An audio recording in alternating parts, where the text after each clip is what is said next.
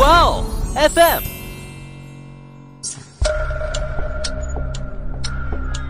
事件众说纷纭，案情扑朔迷离。思彤邀你一起走入案件现场，在娓娓道来中，用身临其境之感还原案件真相。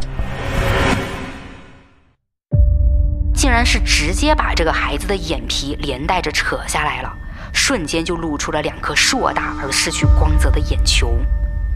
哎，那按照这样去分析的话，凶手不就应该是这家人比较熟悉的人吗？可这刚转身，他就看到一个十七八岁的男孩子站在他家大门口，面无表情，直愣愣的正盯着他。这案件的走向太影视化了吧？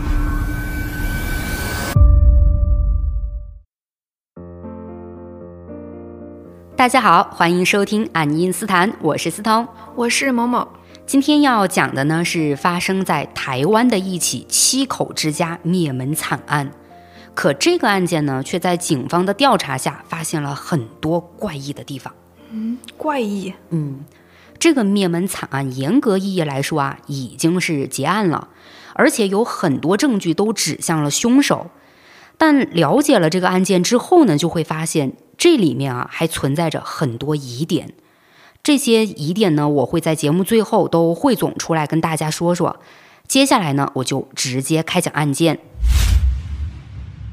时间回到二零零六年的九月，我们先走入台湾花莲县吉安乡的吉昌一街，这里呢是成排的联动住宅区，每栋房子占地面积不是很大，但有三层。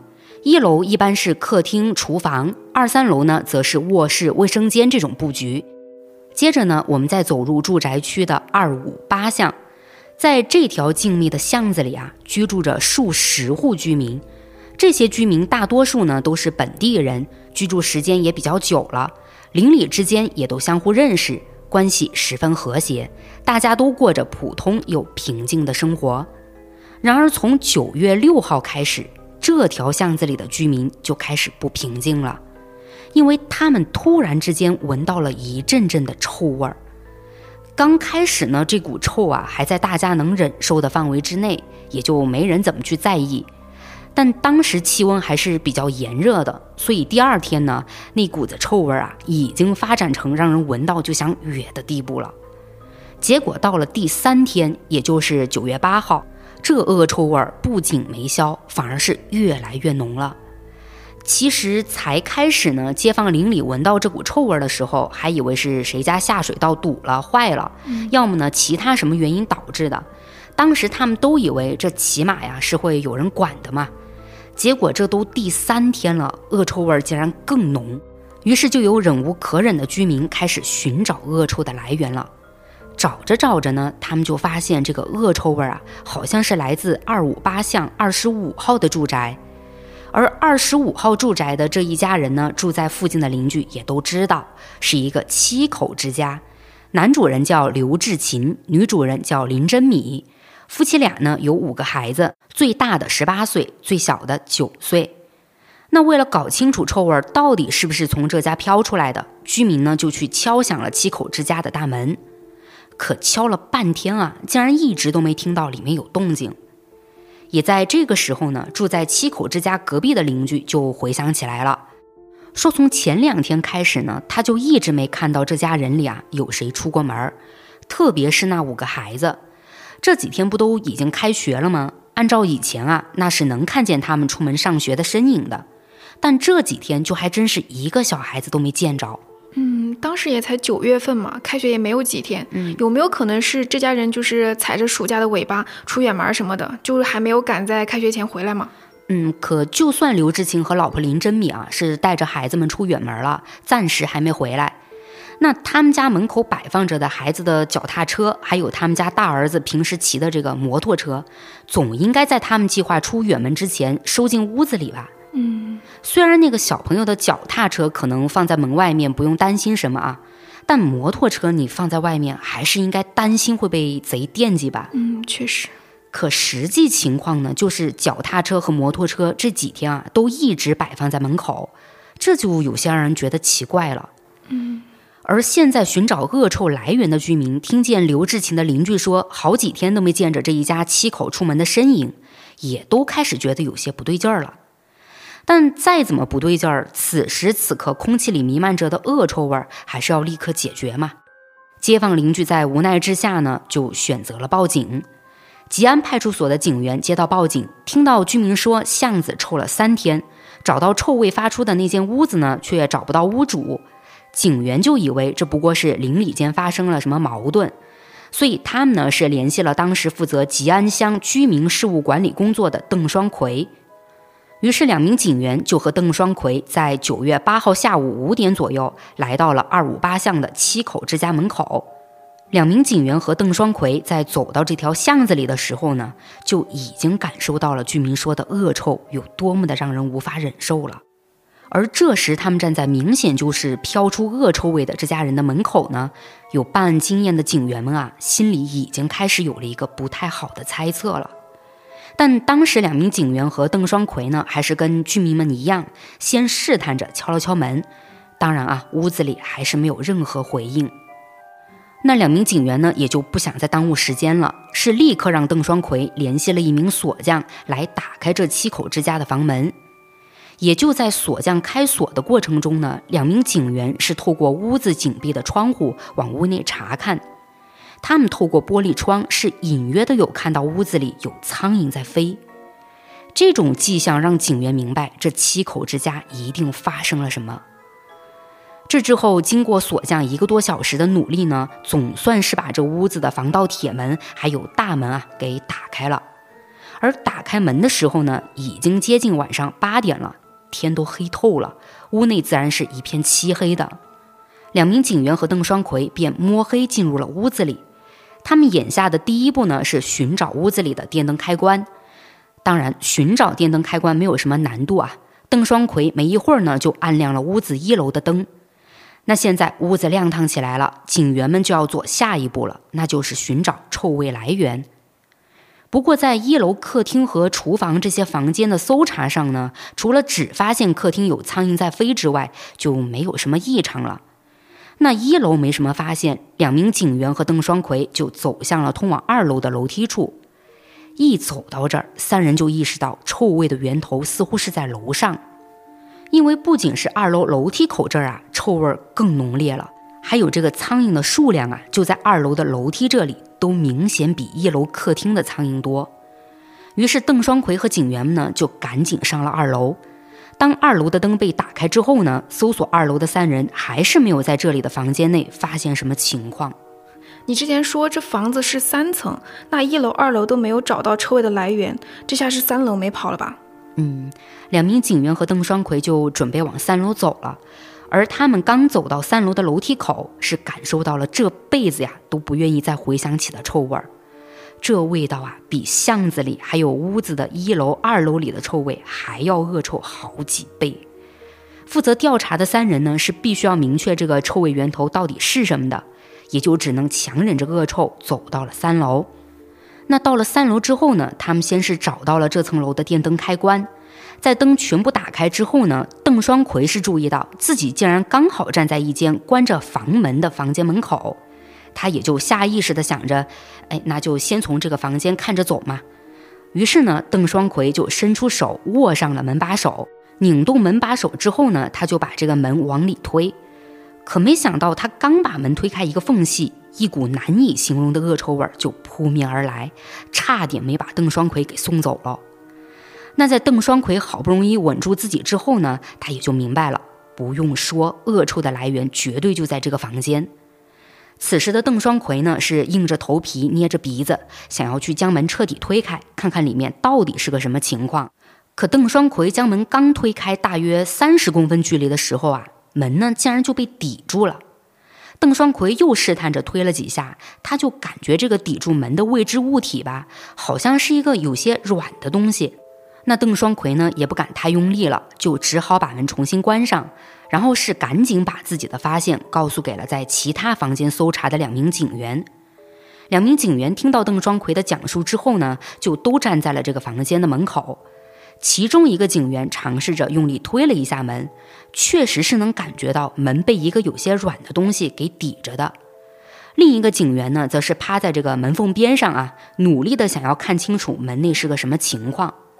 但可惜门内的房间因为没有开灯，黑黢黢的，就看不清里面到底是幅什么场景。但虽然是看不清楚里面啊。可门口的三个人都能闻到这一间房间里啊，正散发出整个屋子里最浓的腐臭味儿，甚至他们透过门缝呢，还能听到特别多的苍蝇嗡嗡声。两名警员这个时候已经确定了他们在最开始的猜测了，所以就立刻让邓双奎远离这个房间，然后便向警署呢申请了支援。在这之后，也因为大批警力的到场支援，这个被未知物体抵住房门的房间总算是被打开了。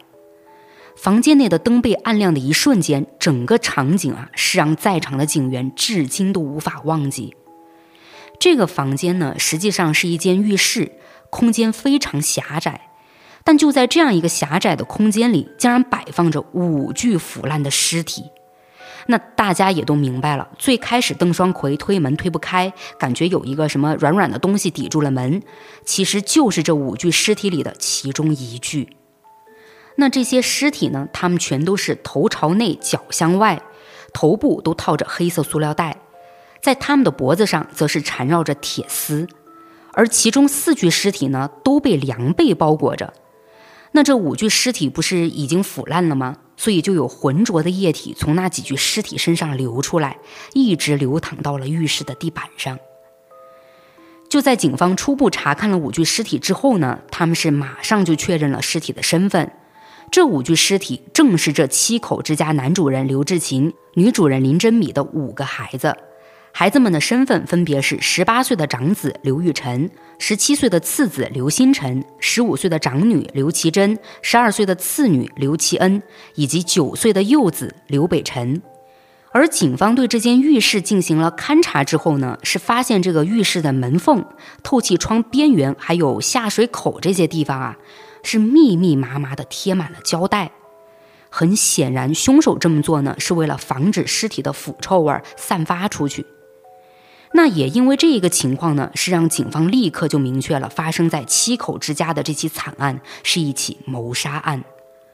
那通过对现场的一个基本勘查，警方是意识到凶手在完成如此残暴的虐杀之后，居然还有时间和精力来掩盖犯罪现场。那这也就说明了凶手的作案时间比较充足。嗯，的确是哈。嗯，那这起惨案在当地呢，算是特别重大的一个案件。案发这条巷子的居民也是被吓得不行，因此警署呢是一刻都不敢耽搁，立刻制定好了调查方向。他们一个是对案发现场做深入勘查，不仅仅只是那间浴室了，勘查范围呢是扩大到了整个住宅区域。另一个呢就是对五具尸体进行尸检，明确死者死因，试图从作案手法以及作案工具上找到一些线索。那在警方开始着手调查之后呢，却有一个更大的疑问出现了，就是这个七口之家里的男主人刘志勤、女主人林真米，也就是那五个死去孩子的父母啊，他们会在哪儿呢？对哈，警方在发现了浴室里的五个孩子之后，是找遍了浴室所在的整个三楼，但都没有找到刘志勤和林真米，给他们打电话呢，也一直是无人接听的状态。警方就想到。五个小孩是全遇害了，那也就不排除刘志勤夫妻俩也遭遇了不测。但在目前呢，整个屋子都没有什么痕迹能证明这对夫妻遇害了，所以警方也就抱着一丝希望，在第一时间呢发布了寻人启事，想要看看民众里有没有能提供刘志勤和林真米线索的人。那在发布寻人启事的同时呢，警方也对这对夫妻的社会背景以及社会关系进行了摸排调查。这个方向呢，主要是想去找到有动机杀害这一家人的嫌疑人。呃，接下来呢，我就先来讲警方在案发现场的勘查上，他们都获得了哪些发现。首先，警方是注意到五个孩子所在的浴室里啊，有一处喷溅血迹。然后，整个七口之家的屋子里呢，门窗啊这些都是从内反锁着的，就连纱窗都是从里面扣好的。而且不管是大门还是窗户都没有被撬动过的痕迹。面对这个情况呢，案件似乎就成了一桩密室杀人案。那警方还在屋子的客厅和几个房间里发现了大量的现金和一些金银首饰，这就让警方排除了凶手入室偷盗被发现，所以情急之下杀人灭口，还有抢劫杀人这两种可能。毕竟这两种情况下的杀人都是谋财害命，但在案发的屋子里勘察到的情况却是凶手并没有在杀人后拿走那些财物。嗯，有道理。之后，警方还在屋子里找到了三样有价值的物证，分别是一张求救纸条、一张一千元的台币和三根烟头。我先说这个求救纸条啊，这张纸条呢，警方是在大门门缝下面找到的，才找到的时候，纸条是被卷起来的。当警方把纸条展开之后呢，就看见上面写着“遭绑架，孩子被控制，情况危急，赶快报警”的句子。他们再把纸条翻转过来呢，就看见这另一面啊，上面写着“刘家巷二五八号危急 SOS” 的句子。那第二个物证一千元台币上面呢，也是写着求救的话：“二十五号住宅遭绑控制，小孩危急，请速报警。”而这张纸币呢，警员是在一楼客厅的茶几上一个烟灰缸下面发现的。后来经过笔迹鉴定，是确认了在纸条和纸币上写下求救信息的，就是七口之家的男主人刘志勤。最后再来说那三根烟头啊，这三根烟头发现的地方就非常重要了，是在摆放五个孩子尸体的浴室门口发现的。警方当时发现这三根烟头之后呢，是赶紧在案发的房子里翻找到了刘志勤家里原本就有的香烟。不过，经过香烟品牌的比对呢，发现香烟品牌并不一样。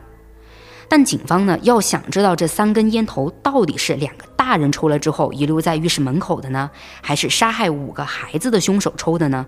这就要送去做唾液提取，也就是做这个 DNA 鉴定了。但 DNA 鉴定不是那么快就能出来的啊，警方呢就只能一边等结果，一边继续勘查。接下来，警方是发现刘志勤夫妻俩的证件、个人随身物品都没有被拿走。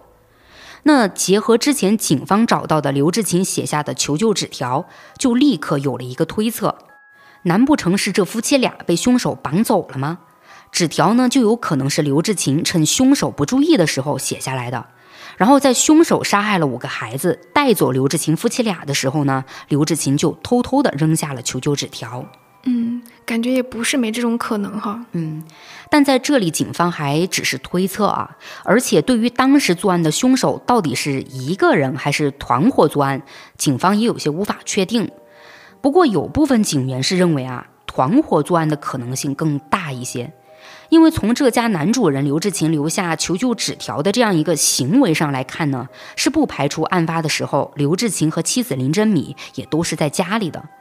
那在两个成年人和五个孩子都在家的情况下，进入屋里的如果只有一个歹徒，那这名歹徒应该胜算不大。嗯，这里要提一下啊，刘志勤五个孩子里，老大和老二都是十七八岁的青少年了，体格呢也都是比较健壮的那种，所以一个歹徒面对四个有反抗能力的人，要制服他们，其实还是有难度的。对，可实际情况是什么样的呢？歹徒是把这家七口人全都控制住了，那能做到同时控制住一家人的大概率啊，还是团伙作案的可能性更高一些。而且还有一个小细节啊，那就是这条巷子里的居民，他们住的屋子呢，都隔得不是很远。警方走访附近邻居的时候，是了解到啊，所有邻居在没见到刘志勤这家人的那几天里呢，都没有听到他们家传出过尖叫，或者说是其他很响的声音。那也就是说，那个进入七口之家的歹徒是很迅速的就控制住了这家人。按理来说，一个人行凶的话是不可能这么顺利的，只能是团伙配合才有这种可能。也是一个歹徒面对七个人，就哪怕他能制服有反抗能力的人，但小孩子啊，在大人的打斗中，肯定早就是又哭又闹了，就邻居是不可能一点动静都听不到的。对，但要怎么去确认到底是不是团伙作案呢？警方这个时候就把目光啊集中到了之前他们在浴室门口发现的烟头上，是不是通过给烟头做检测就能知道现场到底有几个人了？哎，对，给从烟头上提取出的这个唾液做检测呢，能帮警方明确当时在浴室里待过的人是这家的男主人还是女主人。如果说跟男女主人无关，那也能清楚三个烟头上留有几个不同的 DNA。这也就不用说了嘛，不同的 DNA，那就是团伙作案的可能性更高了。哪怕三个烟头都提取出同一个人的 DNA，起码也能帮警方快速锁定上这个抽烟的嫌疑人，然后他们呢也就能顺藤摸瓜，有更多的案件线索。嗯，对。但是呢，目前这个检测结果呀还是在等待中的。我们下面呢就还是先来了解一下法医这边的尸检结果。法医当时是跟勘察现场的警员一起到达的案发现场。所以在警员对屋子进行一系列勘查的时候呢，法医也就在三楼的浴室里对五名死者进行了初步尸检，也就明确了他们的死因都是被铁丝勒住颈部导致的窒息死亡。然后法医又查看了五名死者的外貌，这五个孩子呢穿戴的都很整齐，老三和老四还穿着一模一样的体育服。不过凶手在对这五个孩子的作案手法上呢就有些不同了。老大、老二、老三、老四是被凶手用凉被包裹着的，但法医揭开这几个孩子身上的凉被之后呢，是发现四个孩子虽然脖子上啊都缠着铁丝，但老大、老二、老三的手和脚上却还被铁丝反绑着，老四呢就没有。然后法医是取下了这五个孩子头上套着的黑色垃圾袋，是发现啊，老大、老二、老三的眼睛和嘴上全都贴着胶带。老四没有被贴，而老五呢是被一条围巾包裹着头部。法医取下了老五头上的围巾，发现老五的眼睛和嘴巴没有贴胶带，但老五的下颚却被铁丝戳穿了。法医呢又将目光落向眼睛和嘴都贴着胶带的老大、老二、老三，然后他就随意选了一个孩子，想去撕下贴在他眼睛上的胶带，但竟然是直接把这个孩子的眼皮连带着扯下来了。瞬间就露出了两颗硕大而失去光泽的眼球。那在法医查看了这五个孩子的情况之后呢，是还注意到啊，老二的头部有一个明显的外伤，其他四个孩子的身上就没有别的多余伤痕了。那刚好也因为法医发现了老二头部的外伤，就让之前警员在浴室里勘查的时候发现的一处喷洒状血迹说得通了。这就是说呢，老二在生前很可能啊是有反抗过凶手的，凶手也就用某个凶器击打了老二的头部，导致老二头部有血液喷溅出来。但法医目前查看到的这些呢，都还是停留在尸体表面，要更细致的从尸体上去找到对于案件侦破有帮助的线索，就还是需要把尸体运回法医室去做进一步尸检。那在勘察现场的警员确实在屋子里没有更多的发现之后呢，他们就把尸体还有跟案件相关的物品都带回了警局。而在这之后的几天里啊，负责案件的警员们一边是对在案发现场发现的各种物证线索进行梳理，另一边呢就是持续对刘志勤和林珍米两人的社会关系做调查。也就在这期间，三个烟头的 DNA 鉴定结果总算是出来了。鉴定报告上显示，这三个烟头上的 DNA 都属于同一个人，但跟刘志勤、林真米的 DNA 不吻合。那这个结果就表明，在刘志勤家浴室门口留下烟头的只有一个人，而他呢，也就很可能是凶手本人了。但我感觉啊，一个人抽三根烟这种情况也不好去排除是团伙作案吧，就有可能是这个团伙留了一个人在浴室门口，嗯，那这个人就守着五个孩子嘛，可能心虚啊、紧张啊什么的，要么就是打发时间，结果就抽了三根烟。嗯，但是当时调查的警员呢，也不是说就完全考虑在团伙作案上了，他们也给单独一人行凶做了假设。嗯，那一个人要想控制住七个人，而且还不会让小孩子大喊大叫的引起邻居注意，就不排除凶手提前给这家人下药了。哦，凶手很可能是等这家人失去意识之后才动的手。但是如果说是下药吧，也有 bug，那就是刘志勤的求救纸条又是什么时候写的呢？然后老二在法医尸检的时候，不还说他在浴室里反抗了凶手，然后被凶手击打了脑袋吗？可这一家人都喝药失去意识了，刘志勤和老二的行为又怎么解释呢？确实哈。要说警方呢，还是会大胆的去做推测，他们是认为凶手在下药的这个药量上呢，可能没控制好，刘志勤和老二也就可能药效要弱一些，没多久呢就恢复意识了。刘志勤就在清醒之后意识到家里的危机情况，但他毕竟是被下药了嘛，力气不可能那么快就恢复过来。在没有办法的情况下，刘志勤就下意识地写下了求救纸条。那老二呢，自然就是凶手把五个孩子都搬到浴室的时候醒过来的。老二也就立刻察觉到了危险，也就跟凶手有了搏斗，但也是因为被下了药，就很轻易的再次被凶手放倒了。诶，那按照这样去分析的话，凶手不就应该是这家人比较熟悉的人吗？毕竟只有熟人才能被屋主给请进屋，然后这个人还能不被屋主警惕，就是有机会在屋主一家人的食物里然后下药。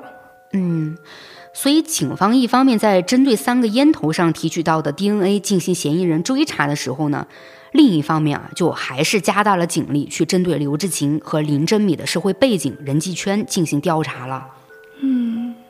现在警方不是还有了一个投毒的推测吗？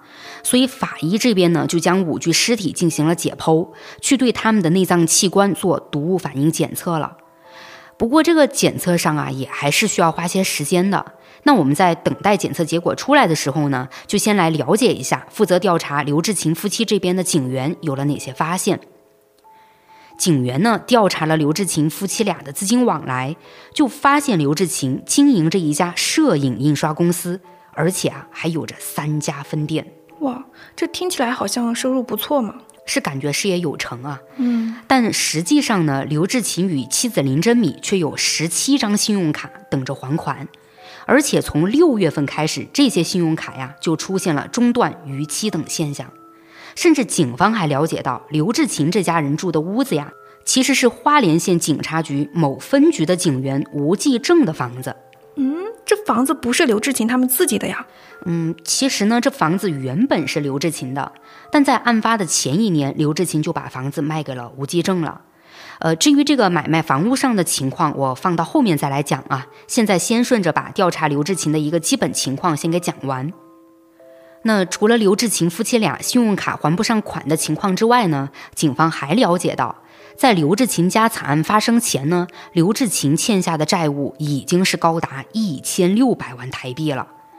然后他们还去走访了刘志勤和林真米的亲戚朋友，就得知这夫妻俩在案发前呢是还在不停的向亲戚朋友们借钱。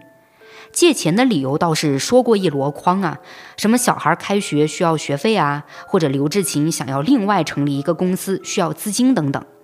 而在这些亲戚朋友里呢，警方还打听到说是刘志勤借过高利贷。可警方对于高利贷公司的这条线索就有些疑惑了。高利贷公司要是去找这个刘志勤，不就是为了钱吗？但最开始，警方在刘志勤家勘查的时候，不是发现他们家的财物都没被人拿走吗？对呀，而且高利贷公司也没有理由去杀五个孩子呀。就即便是那种会用很恶毒的手段来要钱的，起码也是绑架孩子留活口，然后来威胁刘志勤和林真米拿钱吧。嗯，但毕竟啊，现在高利贷公司是警方的一条线索，他们呢也就把能查到的高利贷公司全都查了个遍。可调查一圈之后呢，高利贷公司确实都被排除了。嗯，但好在警方还有其他调查方向，也就在后续的调查上呢，锁定了一个嫌疑人，他就是刘志勤摄影公司的前合伙人。这位前合伙人呢是有犯罪前科的，而他跟刘志勤闹掰呢，是因为经济纠纷。当时他和刘志勤是彻底撕破脸了，甚至还扬言啊要杀刘志勤全家。那警方当然就对这个曾经跟刘志勤结过仇的前合伙人实施了逮捕。可当警方对他进行了审讯和更进一步的调查之后呢，就发现这个前合伙人啊，压根儿就没有作案时间。唉，又碰壁了。嗯，所以警方就将调查方向转到了调查在刘志勤家浴室里抽烟的人身上。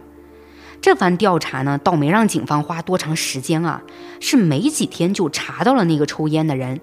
这人呢是刘志勤的朋友，化名肖伟。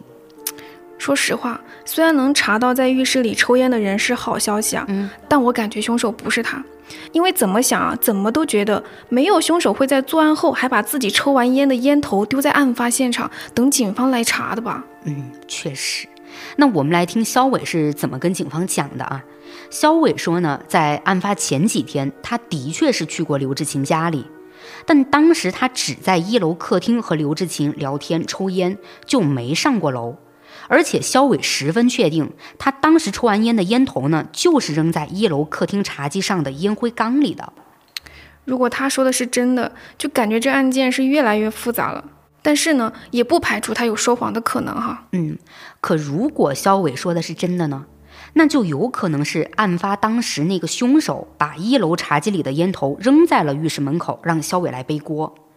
那当警方听完肖伟说的这些之后呢，就去做调查核实了。虽然他们并不能找到那三根烟头被肖伟扔在刘志勤家一楼的证据，但当警方去对肖伟在案发前后的行踪展开了调查之后呢，最终啊还是确认了肖伟的确没有作案动机和作案时间。啊，那这就很明显了嘛，那三根烟头就是真凶栽赃陷害给肖伟的。没错，所以警方也就明白了，这个凶手啊还是有点反侦查意识的。嗯，他能制造假线索来干扰警方的调查。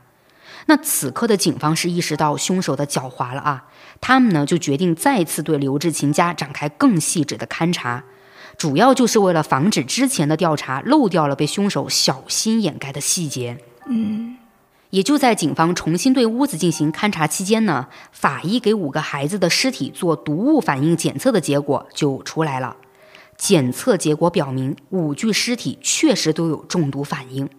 但没有检测出任何安眠药，还有这个镇定剂之类的药物成分。那虽然说法医是检测出了五个孩子是中过毒啊，但毒素成分到底是属于哪种药物的就没有验出来了。也就因为这样呢，这次的毒物反应检测实际上并没有给警方的调查指出一个特别明确的方向。不过，警方倒是没有放弃对中毒情况的调查。他们是认为，法医都没能检测出来这个毒药是哪一种，就很可能是凶手使用的毒药，在日常生活中并不常见。所以，警方呢就开始针对毒素的来源进行调查了，甚至啊还专门去请来了专业人士，跟着警方呢一起到了刘志勤家进行查看。还别说，真没让他们白费功夫。专业人士是在刘志勤家的一楼花圃里发现了一种叫鱼藤的植物，而这个鱼藤啊，正是麻醉性植物。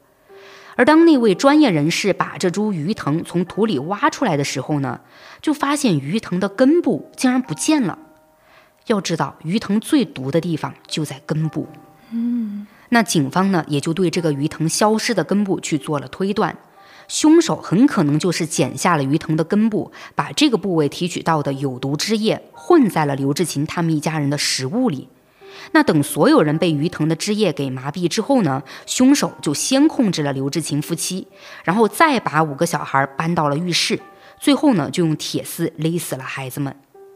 可现在问题就来了啊，刘志勤家花圃里的鱼藤又是哪儿来的呢？警方也就经过调查呢，是发现鱼藤竟然是刘志勤找肖伟要来的。肖伟还记得吧？就是警方从摆放五具尸体的浴室门口找到的那三根烟头上追查出来的抽烟人。嗯，也就是被凶手栽赃陷害的那个人吗？对，就是他。那警方就又找到肖伟了。肖伟呢，也就告诉警方，这个于腾啊，自己之所以要给刘志勤，是因为刘志勤说他一朋友的儿子研究生要毕业了，这不要写个论文吗？而论文里有一个内容呢，就是要去研究分析这个鱼藤，所以就需要找一株鱼藤来种上去观察。肖伟听到刘志勤这么说呢，也就热心的帮刘志勤搞来了一株。可现在肖伟就不明白了，明明刘志勤说好是要把这个鱼藤拿给他朋友的儿子去做研究的，怎么这鱼藤竟然种在了刘志勤家里？嗯，不对劲。那现在警方就把获得的鱼藤交到了法医室。法医呢，也就有针对性的对五具尸体进行鱼藤毒素的鉴定了，而结果确实是表明五具尸体所中的毒就是来自鱼藤。那在警方发现鱼藤的时候，不就已经在重新勘察刘志勤家了吗？嗯，也就在这次勘察上啊，他们竟然有了新线索。这个线索是在摆放尸体的浴室里发现的。警方先是在浴室窗户贴着的胶带上发现了刘志勤的一枚指纹，然后还在浴室的一个特别不起眼的小角落里找到了一只棉质手套。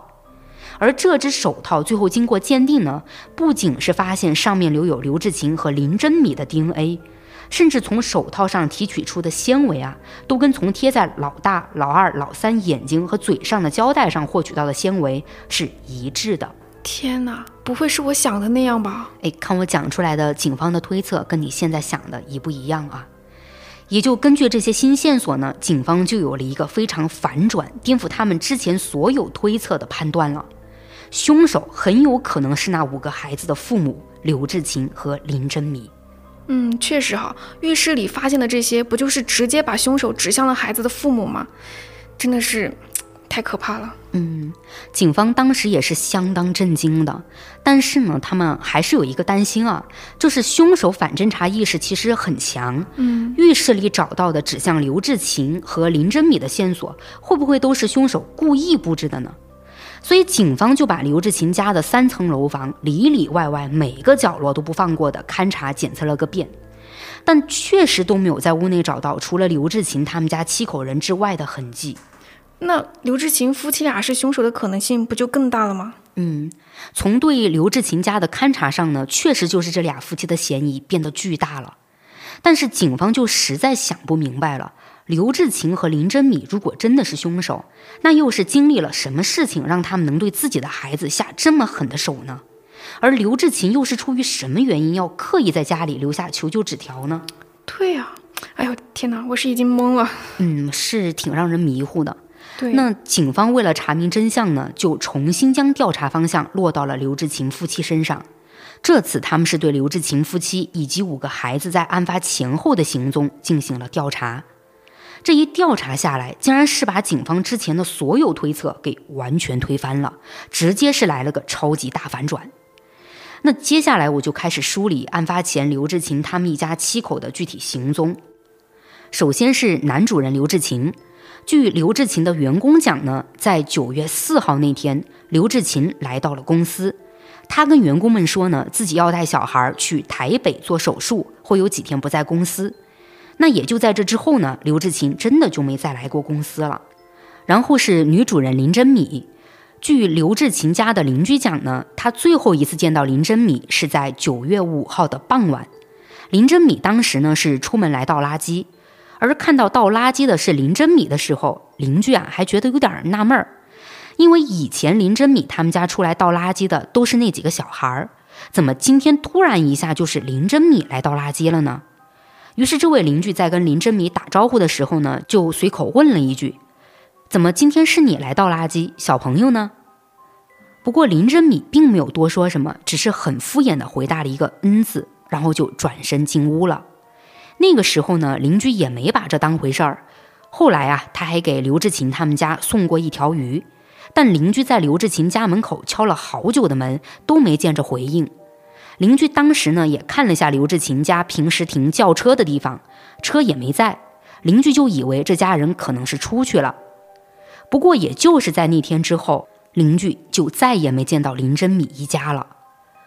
最后再说刘志勤和林真米的五个孩子，十八岁的老大呢是准大学生，案发前呢他还没有开学，其余四个孩子则是都已经开学了。十七岁的老二在四维中学念高中。老三、老四、老五呢，都是在同一所学校读书，分别读的是小学和初中。而在九月五号这天一大早啊，刘志勤家的老三、老四是正常到学校去上课了，老五呢倒是没有去。但根据学校老师的说法，那天到学校的老四是给老五请了假的，说老五发烧了。而另一边，同样是九月五号的早上，老二跟老五一样也没有去学校。当时老二就读学校的老师呢，是打过电话到刘志勤家进行询问的。刘志勤家接听电话的呢是林真米，林真米告诉老师说老二身体不舒服，所以才没到学校上课。这之后就到了第二天，也就是九月六号，刘志勤家的老三和老四竟然也没有到学校上课，老师就觉得奇怪了，也就再次打电话到了刘志勤家。可这个时候电话就没有人接听了。学校的老师呢，还在九月六号这一天去了刘志勤家一趟。他呢是想要了解两个孩子到底是什么原因导致的没来上课。但老师是在刘志勤家门口敲了半天门，都没听到屋里有人回应。等到了九月七号呢，老三、老四、老五学校的老师还分别在下午、晚上到过刘志勤家，想要做个家访。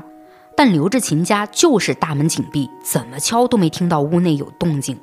哎，老师来家访都九月七日了。嗯，我记得你最开始说邻居寻找臭味源头的时间是在九月八号吧？嗯，他们被臭得忍无可忍，然后就在九月八号自发的去寻找臭味的源头，然后也在八号这天就报警了。那也就是说，在报警的头一天，这些老师来家访，是不是也闻到了那股臭味啊？哎呀，那应该是闻到了，但那个时候谁会往最坏的情况去想啊？嗯，是好。那刚才呢，我就把这个刘志勤一家七口人的行踪给梳理了一下，也就是这个行踪上的时间线呢，是让警方意识到五个孩子并不是在同一天遇害的。再结合法医对五具尸体肠道和胃里的食物残留情况进行了检测，就彻底证实了五个孩子是分批遇害的。老大、老二和老五的胃里是没有任何食物残留的。而他们三人呢，在九月五号都没有上学，警方也就推断这三个孩子很可能是在九月四号的傍晚吃晚餐前遇害的。而他们体内之所以能被检测到鱼藤毒素，可能是这三个孩子当天晚上喝过饮料，或者说是喝了水，那鱼藤的毒液就是加在饮料或者水里的。再来看老三和老四，他们在九月五号是去上过学的。而老三、老四死亡时的着装上呢，才开始法医尸检的时候，也就提到这两个孩子是都穿着体育服的。那也就是说，老三和老四是在学校上过体育课，而警方在学校那儿呢是得到了证实的。再来看看老三、老四的胃里啊是有食物残留的，警方就推断老三、老四应该是放学回家，在吃了晚饭后遇害的。鱼藤的毒素呢就加在晚饭里。天哪，我鸡皮疙瘩都听出来了，这就妥妥的是刘志勤夫妻俩把自己的五个孩子给杀了呀。嗯，警方在这个时候是还没有完全把真凶跟夫妻俩划等号啊，只是把他俩列为了嫌疑人。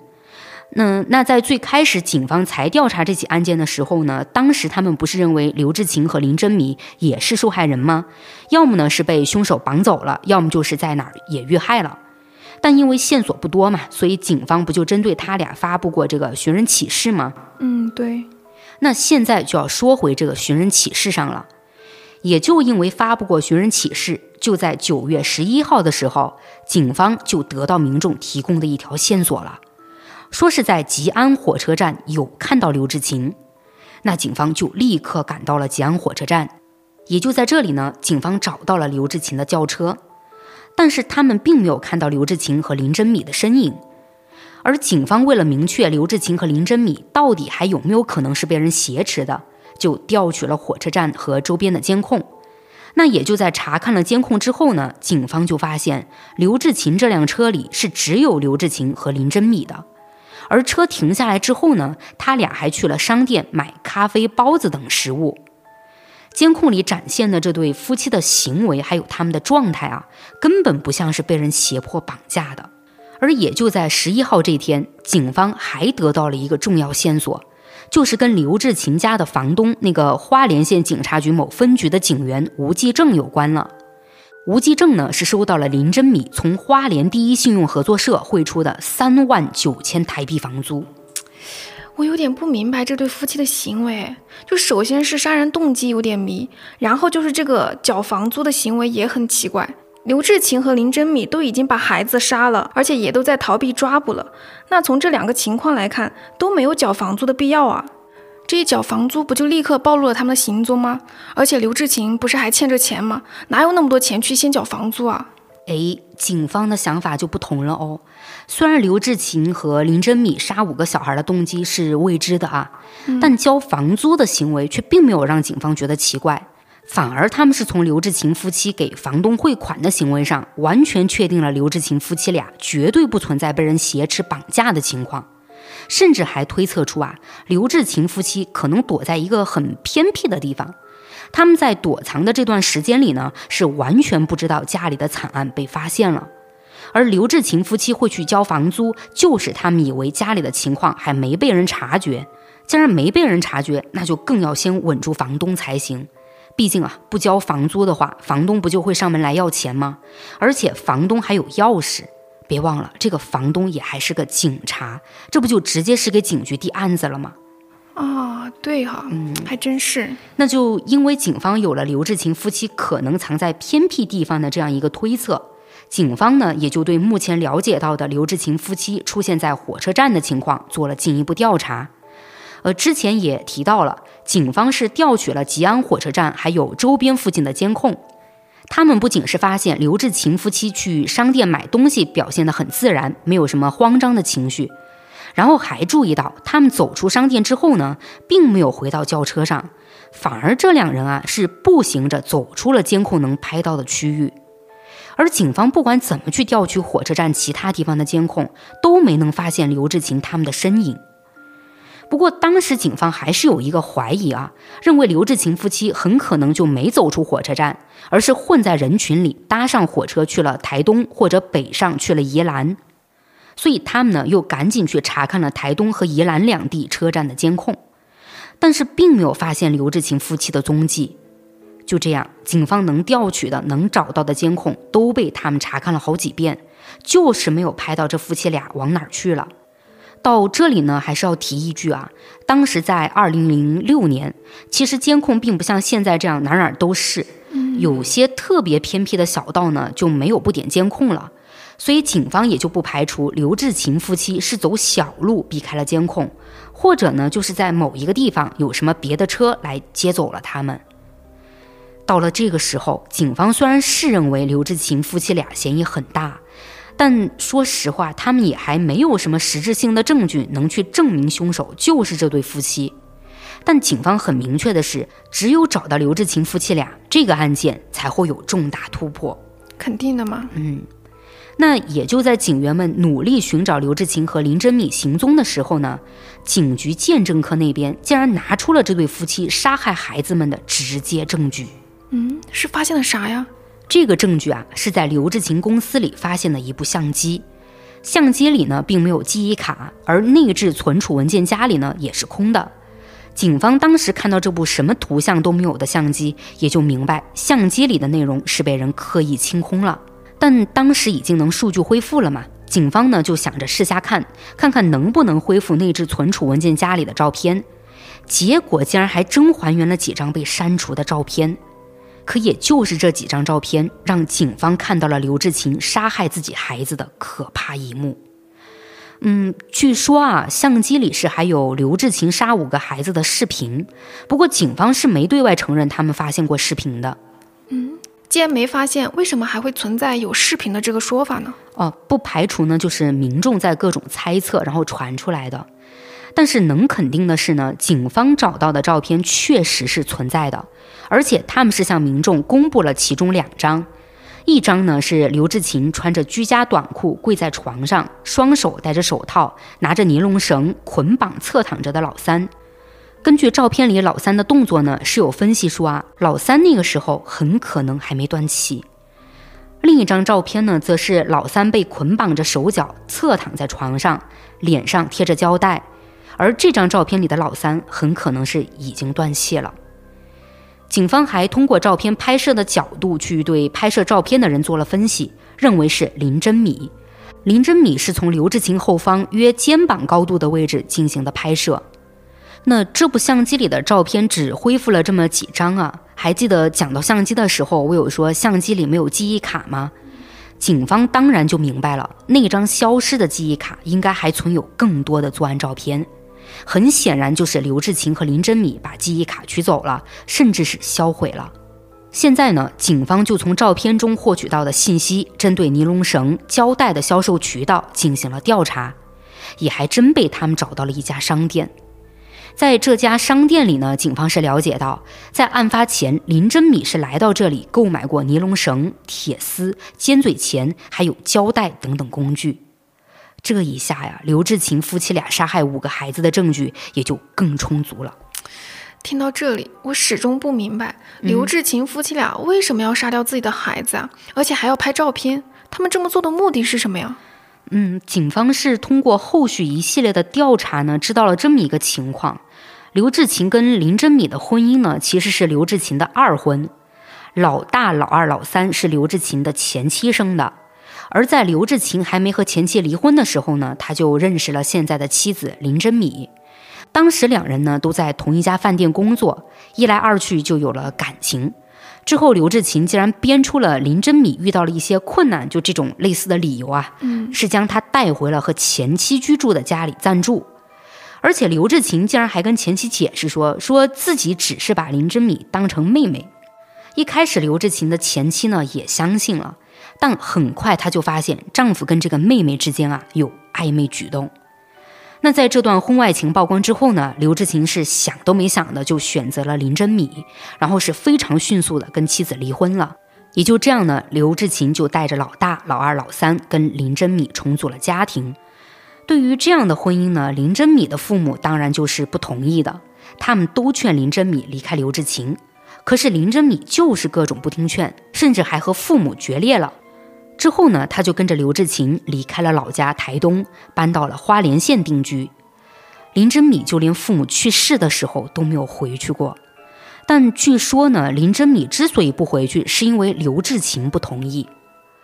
然后再来说这个刘志勤啊，他呢性情孤僻、暴躁，有酗酒的恶习，喝醉之后呢还会把头往墙上撞。据刘志勤家附近的邻居说呢，平时在巷子里见到刘志勤，总是看到他板着一张脸，他呢也从来不主动跟大家打招呼，看起来就是拒人于千里之外的那种人。而林真米就跟刘志勤是相反的，邻居们说林真米很随和，也愿意主动跟大家聊天打招呼，但是吧，只要刘志勤在林真米身边，他就不敢说话了，而且还总是低着头。那林真米与刘志勤结婚之后呢，老四、老五也就出生了，家里这个时候啊就有了五个孩子需要照顾。不过从这五个孩子们的老师那儿了解到的情况来看呢，林真米并不存在对谁好对谁不好的情形，所有老师都说能感觉到孩子们和林真米相处的都很好，反而是刘志勤倒是对这五个孩子相当的严格。这五个孩子，邻居们基本上只能看见他们上学的时候走出家门，或者呢要扔垃圾的时候会看到不同的孩子出门来扔个垃圾。除此之外的其他时间呢，就很少能看到他们在外面出现。而且所有邻居都没见到这几个孩子和学校里的同学，或者说家附近的其他孩子有什么来往。而且刘志勤家大部分的时候都是把门窗关得死死的。这怎么听着感觉刘志勤是最古怪的呢？他像是把全家人都控制着，就这种控制欲有点强啊。对，而且之前我也有讲到啊，刘志勤不是还有三家分公司吗？嗯，但是因为经营不善呢，一直都是入不敷出的，就这么用这个信用卡拆东墙补西墙的还着款。可他的债务毕竟还是越欠越多，就这么欠下了一千多万台币。又加上案发前不是到了开学日吗？五个孩子也都是刚交完了学费啊，这也是一大笔开销啊。哎，没错。除了学费，这后面不就又有什么生活费啊、房租这些花销了吗？嗯，于是警方在这个时候就怀疑啊，刘志勤很可能是因为家里的经济问题，一时想不开，有了自杀的念头，但又怕留着孩子们让他们受苦，于是就先杀了五个孩子。嗯，不是，这是什么道理啊？哎呀，当然啊，这个杀人动机呢，也就只是警方的一个推测。至于刘志勤夫妻俩为什么要杀害自己的孩子，只能找到他们才能知道了。所以在十一月十四号这天，花莲地方法院检察署正式对刘志勤和林真米发布了通缉令。警方呢，也在同一时间拿着刘志勤夫妻的照片，挨家挨户去走访了。那现在民众们都明白，刘志勤家可怕的惨案就是刘志勤这对夫妻做的，民众都相当的震惊。而在震惊之余呢，很多民众也就开始留意起了身边形迹可疑的人。也就这样，警局开始频繁地接到热心民众打来的电话，他们都说自己看到了刘志勤夫妻俩。不过，警方针对民众提供的线索去进行调查呢，就发现那些线索啊都没什么用。也就这样，警方对刘志勤夫妻俩行踪上的调查呢，就这么一天天的过去了。而在这期间呢，五个孩子也都被安葬在了法华山公墓。可刘志勤和林珍米，警方却是始终都没有找到他们的踪迹。最后，警方是决定在每年的清明节都安排警员到五个孩子被埋葬的法华山公墓去进行蹲守。这么计划呢，是想着也许刘志勤和林珍米这对父母啊会回来祭拜他们的孩子。但实际情况就是，警方想错了，这对夫妻是从来没来过公墓的。那因为这五个孩子的惨死呢，刘志勤一家曾经住过的那栋三层楼住宅啊，也就变成了鬼屋。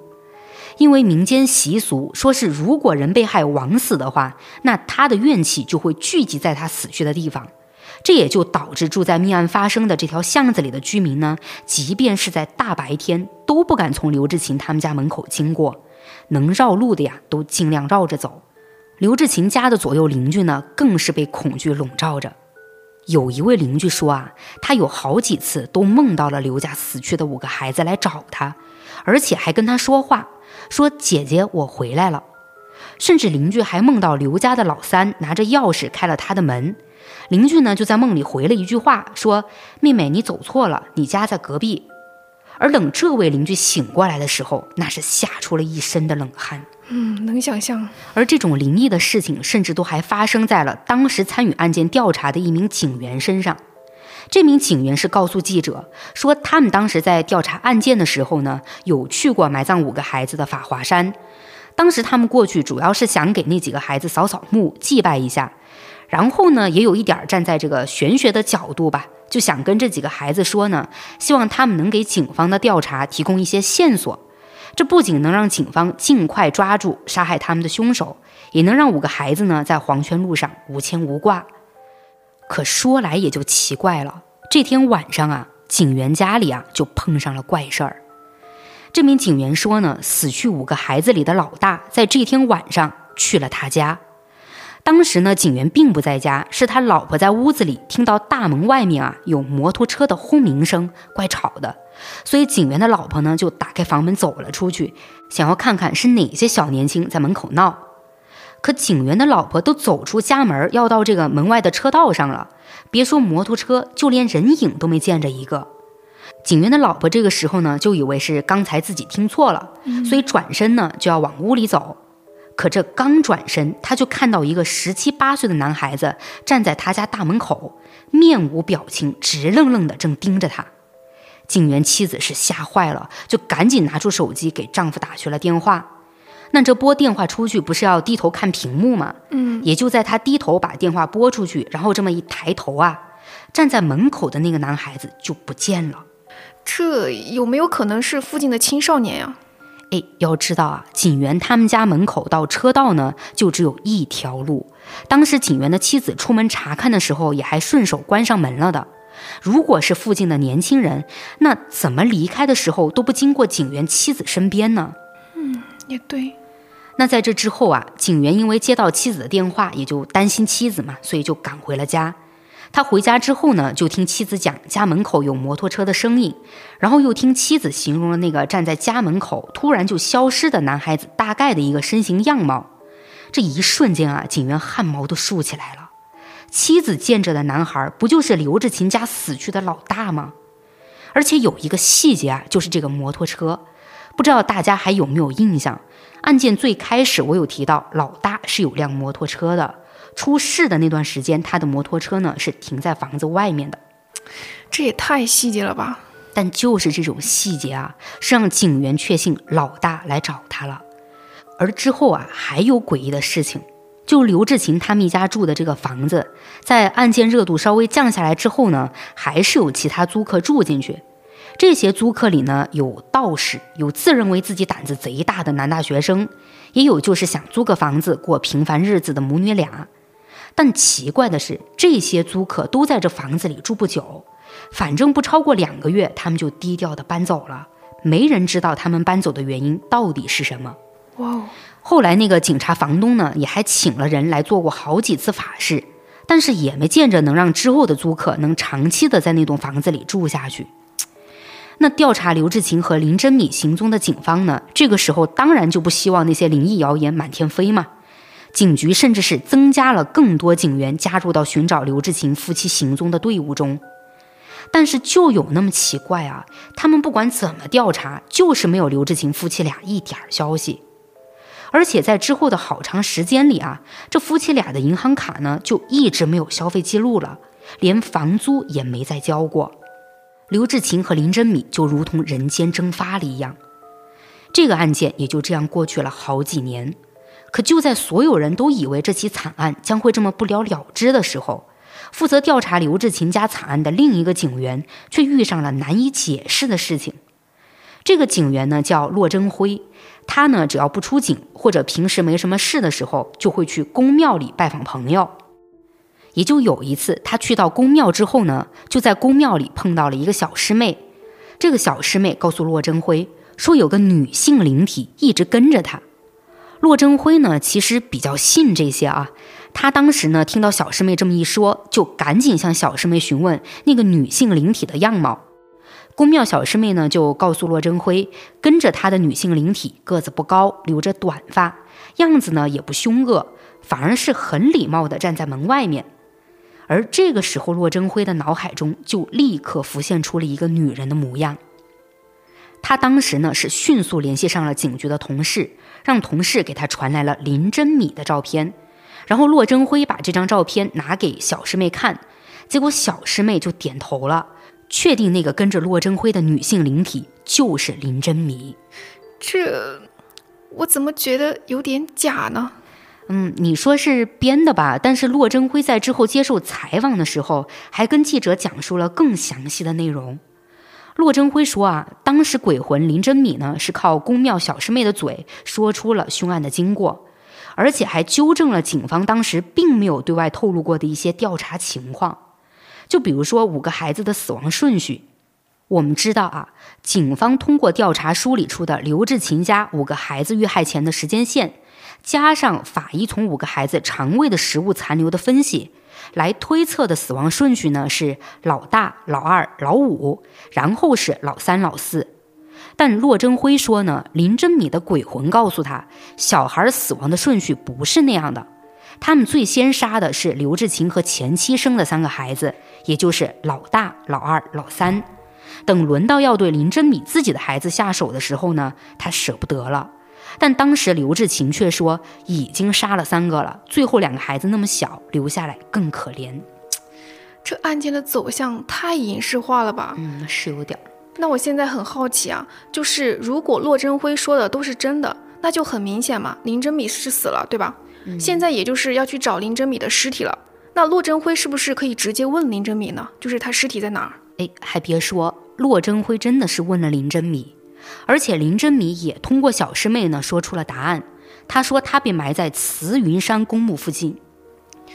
这是不是跟我们之前讲的有个母亲认为女婿杀了自己女儿，然后找道姑来请鬼上身是一样的操作吗？嗯嗯，但还是有区别吧。你说的那个案件里的母亲的行为呢，她其实是为了不让自己女儿的案件被警方忽略。嗯，可现在这个刘志勤家的惨案跟那个宫庙的小师妹其实没有什么关系啊。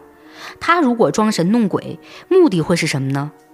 而当时骆真辉呢，也没有去质疑这个小师妹，他是直接带着警员就去了慈云山公墓，然后呢，就开始针对公墓附近不太被人注意的地方进行了尸体挖掘，但结果呢，却是什么发现都没有。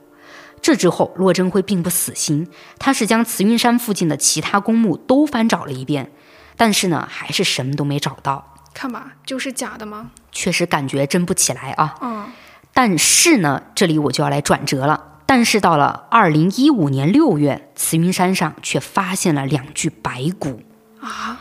当时呢，刘志勤家的惨案已经过去了十年，也就在二零一五年六月的某一天，一个猎人去到了慈云山打猎，他就在慈云山密林中的一处山坡上呢，发现了两具白骨。报警之后呢，警方就在第一时间赶到了现场，拉上封锁线的同时，他们也就对现场进行了勘查。初步勘验那两具白骨之后呢，是明确了性别，两具白骨是一男一女，而他们呢是面对面，隔着大概三四米远的样子躺着的。随后，警方还在现场发现了男性和女性的内衣裤，还有两双运动球鞋、一副金框眼镜、一些打开过的罐头、一个睡袋和一瓶农药罐。紧接着，法医根据现场两具白骨的骨骸分析以及现场的痕迹鉴定，认为他们的死因呢应该是服毒自杀，死亡时间至少在四年以上。那在警方对两具白骨有了初步了解之后呢，他们就想着再勘察一下附近其他地方，看还有没有什么遗漏的。那等勘察完呢，就把这个白骨和目前的所有发现都带回警局做进一步分析调查。最关键的啊，就是要明确两具白骨的身份。可也就在这个时候，有一名警员去查看了他们在现场发现的运动鞋、眼镜这些。但就在警员看到那副金框眼镜的一瞬间，他就意识到这副眼镜他见过，而且他还知道是谁戴过这副眼镜，就是杀害自己五个孩子的刘志勤。要知道啊，当初刘志勤家的惨案发生之后呢，警局是发布过要案查缉专刊的，在这个专刊里呢，也就有刘志勤、林真米的照片，而刘志勤在照片里呢，就是戴着这副金框眼镜。也就在这一瞬间，警方开始怀疑这两具尸骨很可能就是刘志勤和林真米。那有了这样一个指向比较明确的发现呢，警方就开始把目光落在他们在案发现场找到的那些物品上了。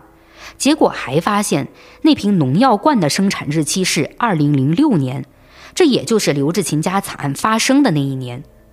然后再来衔接一下之前公庙小师妹替林真米说的，她被埋在慈云山公墓附近，而这两具白骨被发现的地方还确确实实就在慈云山公墓附近哦。看啊，这不就跟早些年宫庙小师妹说的一模一样了吗？天哪，这还真的是解释不通了呀。对，嗯，警方呢，他们还根据现场发现的那两双鞋子的尺寸，还有两具白骨的体型。测量出了他们的身高，判定男性呢大约是一米七五，女性则是在一米五五的样子，而这个身高啊也完全和刘志勤、林真米的身高吻合。有了这么多分析推测啊，但用 DNA 鉴定一下，感觉才保险哦，就别又有什么反转之类的。嗯，那肯定还是做 DNA 鉴定更能直接确定身份，毕竟这个呀才是最精准的鉴定方法。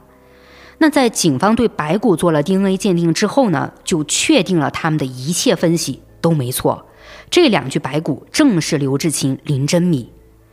可这个时候就有一大堆解不开的疑问了：刘志勤跟林真米杀害了五个孩子之后，如果是想逃跑，那为什么选择逃到慈云山上呢？警方是测量过慈云山到刘志勤家的距离，只有短短一两公里路。而且站在白骨发现的那个位置，竟然还能看见刘志勤他们家。针对这个情况呢，就有人去猜测啊，刘志勤夫妻俩会选在离家那么近的地方躲着，可能还是冷静下来之后对他们的行为感到了后悔，也就出于对孩子们的歉意呢，就想在这个慈云山上陪着死在屋里的孩子。而最后他俩喝农药自杀呢，或许就是心里的悔意和愧疚越来越大了。他们知道自己做的事情没有办法弥补，就用死来偿还了。之后呢，时间是到了二零一五年的九月十一号，台湾花莲地方法院检察署宣布侦查终结。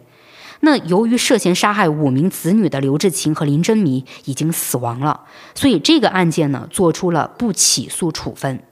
那意思就是说，警方到最后都没有明确刘志勤夫妻俩的作案动机吗？确实是没有明确的，但是呢，有推测。花莲地检署推断呢，刘志勤与林真米很可能是因为经商欠下了巨款，实在走投无路了，就想着不能让子女跟着他们受苦，或者是跟他们这么一辈子的东躲西藏，所以就将这五个孩子毒婚，然后杀害了。这夫妻俩呢，为了躲避警方，就想到了作案后在家里制造一些假线索，呃，也就是浴室门口的三根烟头，还有刘志勤手写的求救纸条这些，想用这些呢来误导警方。除了可以拖延警方的调查时间之外呢，他们也觉得这样做了，还可以让警方怀疑是其他人杀害了他们一家七口。如果能成功转移警方的侦查方向，那他们夫妻俩就能隐姓埋名，在一个不起眼的地方开始新生活。可就在两人躲藏期间呢，他们内心深处对自己杀害孩子的行为又开始了不断的自责，最后呢，也就选择了自杀。其实，在杀害五个孩子的凶手上呢，也有专家去进行这个分析啊。专家认为呢，这起惨案的罪魁祸首是刘志勤。刘志勤性格孤僻，占有欲很强。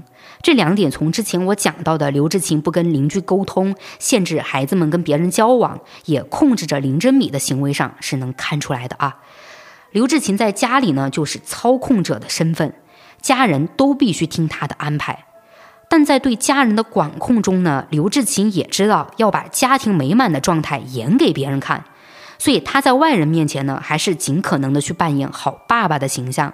也通过自己开了好几家公司这么一个呃听起来很了不起的事业啊，来让别人觉得他刘志勤呢有实力，家庭情况也必然是很优越的。但在这些装出来的成功幸福背后，给刘志勤带来的只有压力。他是绝对不能允许家里有任何一个人去破坏这种美好，也不允许自己的事业失败。然而现实情况就不可能跟刘志勤想的是一模一样了。他事业上直接就是一个重创。我们知道啊，刘志勤是欠了千万巨款的。然后一家人在一起的幸福生活呢，也面临分别了。那就是老大考上了大学，他是要去外地上学的。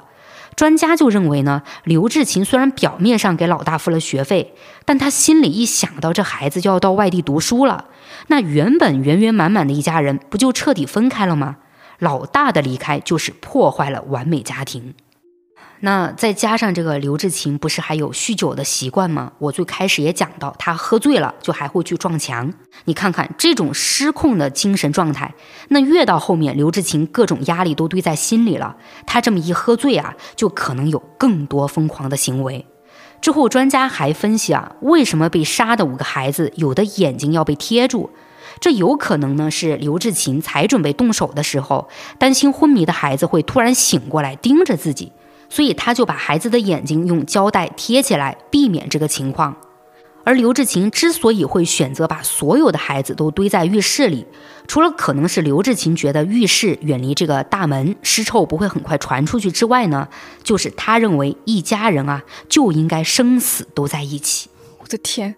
所以这场惨无人道的悲剧都是刘志勤心理有问题导致的吗？当然，这个呢也只是专家基于对案件的了解进行的一个分析。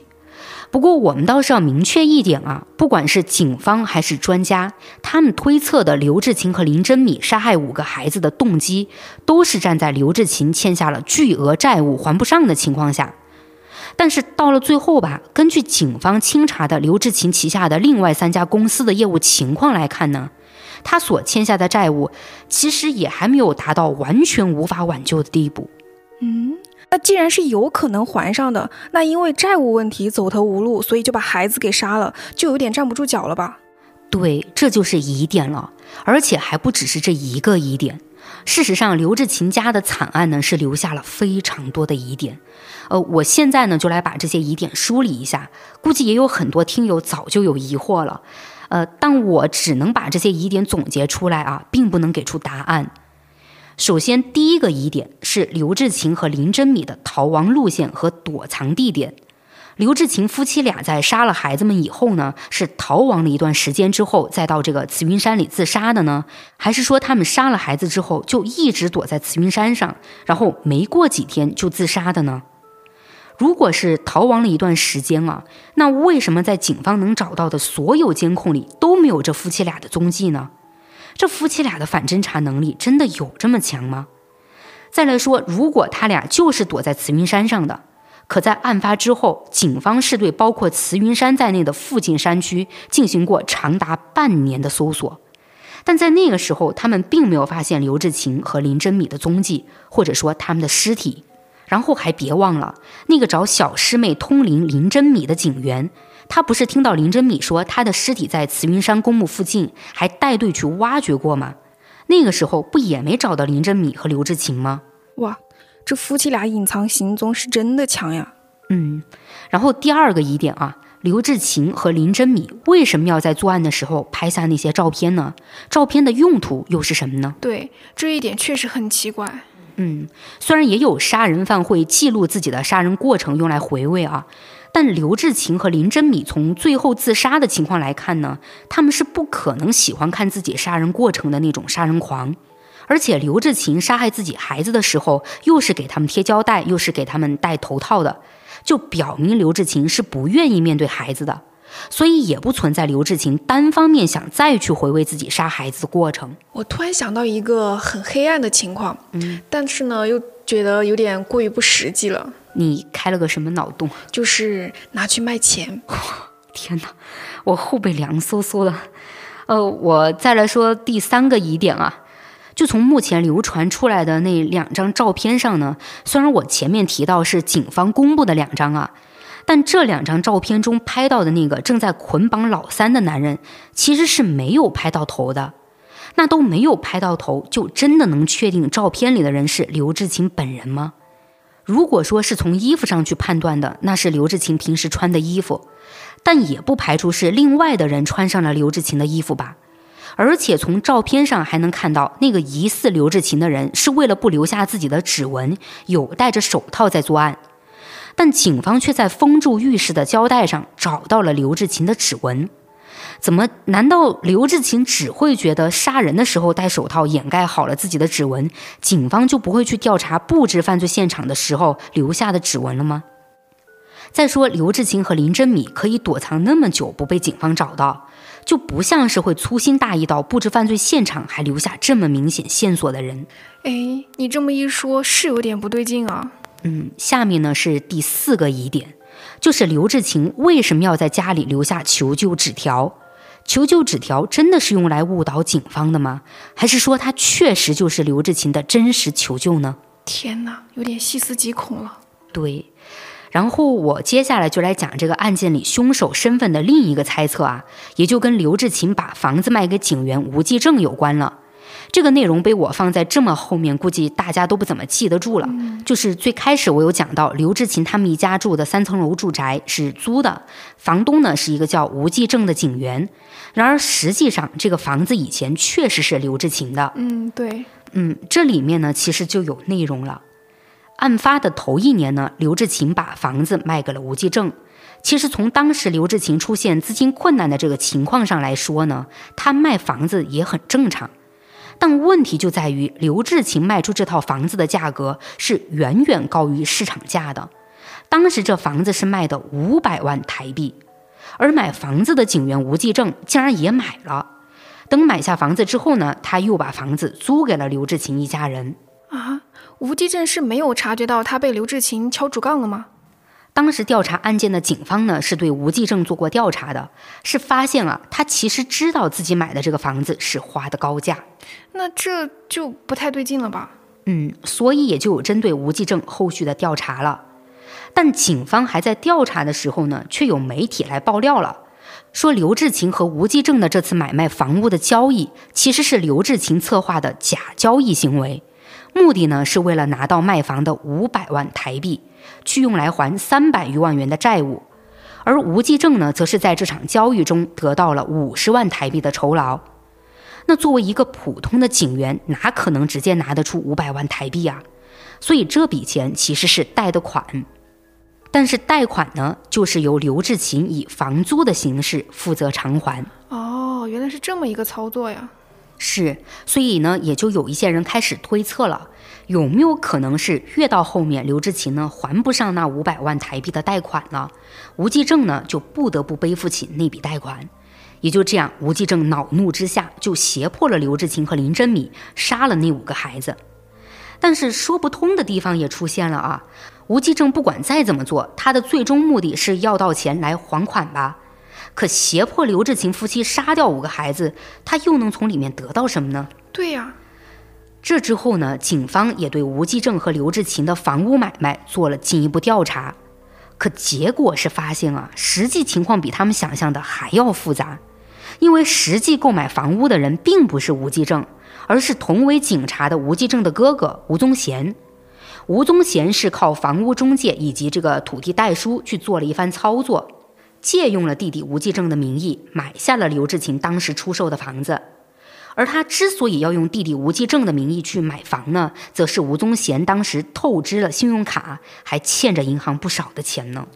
虽然现在是知道了真正买下刘志勤房子的人是谁哈，嗯，但还是无法确认吴宗贤是不是因为那笔贷款到最后就是变成要他去还了，所以他才去胁迫刘志勤夫妻杀害孩子吧。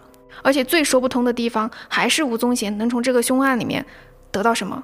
嗯，而且在案发之后啊，那套房子不还成了鬼屋吗？嗯，各种灵异传闻不仅让这个房子不好出租，就连卖啊，哪怕是低于市场价两三成，也没人敢来接手。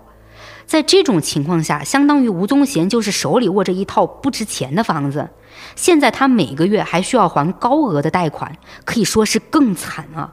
他从各种角度来说都没有必要去胁迫刘志勤他们犯罪。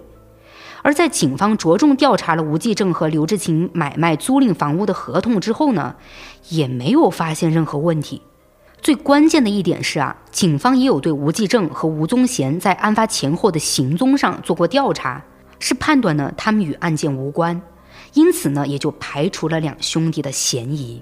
天哪，现在是越听越迷糊了。嗯，就吴继正和吴宗贤这里是直接被排除了嫌疑，对，但是从你前面就是整理的疑点来看哈，也就是说，虽然在案件调查上是找到了指向刘志勤夫妻是凶手的线索，但是呢，警方也没有完全排除他人伪造线索的可能。嗯，那这不就意味着还是无法完全确定杀害五个孩子的凶手就是刘志勤夫妻吗？对，因为刘志勤夫妇俩呀，毕竟是死亡了，真相到底是什么，也就不可能知道了。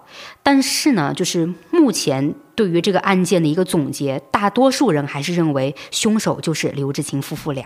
嗯，既然你提到了大部分人的话，也就是说，还是有一小部分人是质疑这个结果的，所以这个案件到最后还是没有一个完全确定的答案。嗯，唉，又是一个没有结果的案件。我们下一次讲一个有结果的吧，不然 不然真的听得心里好堵啊！行行行，安排上。嗯，接下来还是到了我的影视剧推荐环节哈，就是我听完这个案件，虽然到最后哈都不能完全确定凶手，不过我是想起了日本一部老片子，应该是七几年的片子了，就片名叫做《鬼畜》。讲的是一位父亲计划杀掉自己的三个孩子的一个故事，就剧情不复杂，但是很真实。感兴趣的听友们可以去搜来看看。嗯，那好，今天呢我就和某某聊到这儿了，欢迎大家点击订阅收藏呀，也欢迎大家多多评论互动哦。我们下期再见，拜拜。拜拜。